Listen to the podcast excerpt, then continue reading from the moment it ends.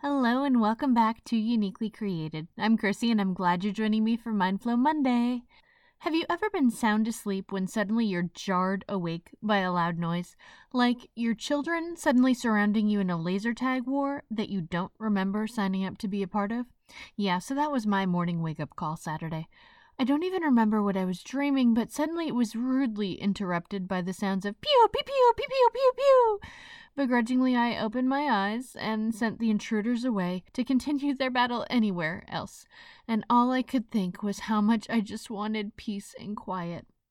As I settled back for a little as quiet as possible time with God, I kept having the phrase brought to the forefront of my mind be still and all I could think was, I'm trying, God, but there is just so much noise around me. This week has been a crazy week for all of us, and while we had murmurings of what was going on, I don't think any of us expected this reality to pretty much smack us in the face.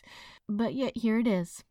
Recently, the announcement was made that my children will be out of school for three more weeks and then maybe return. And I wanted to scream.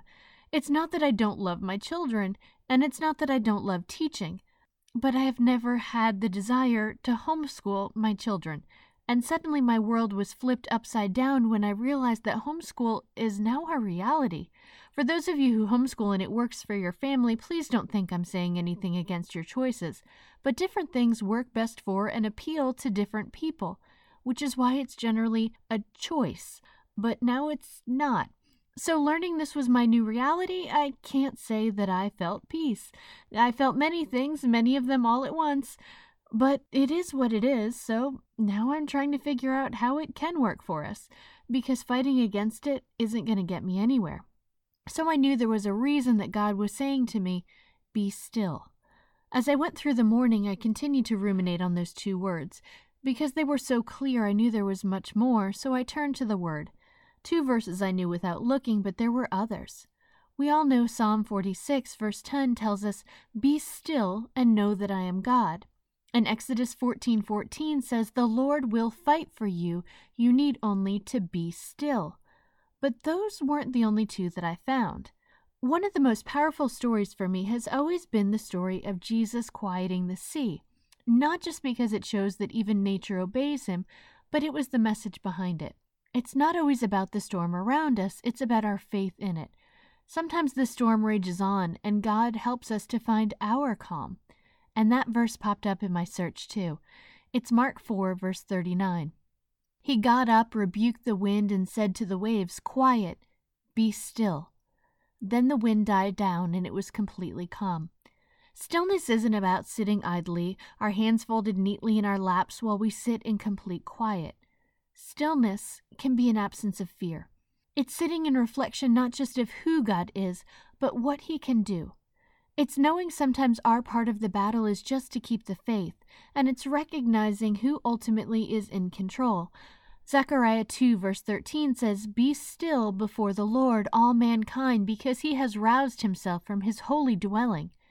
It's not saying to stand there meekly, it's paying attention with reverence because God is already at work.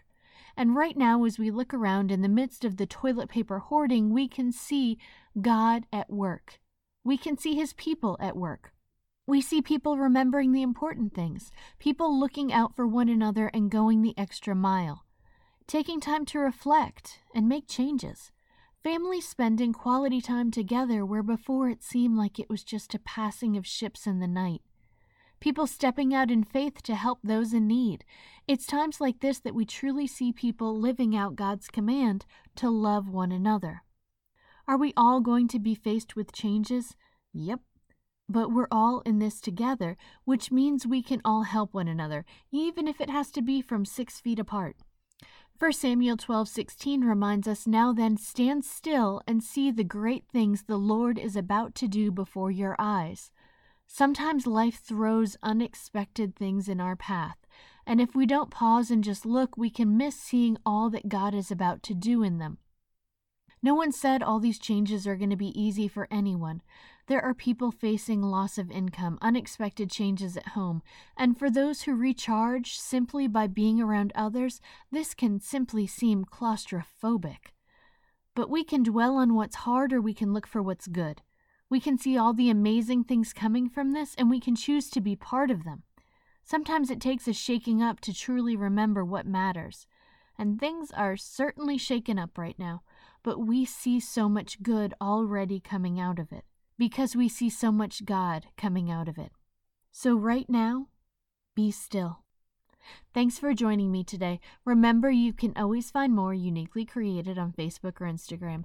And if you know someone who you think would like this podcast, pass it on. Have a great week, and I'll talk to you soon.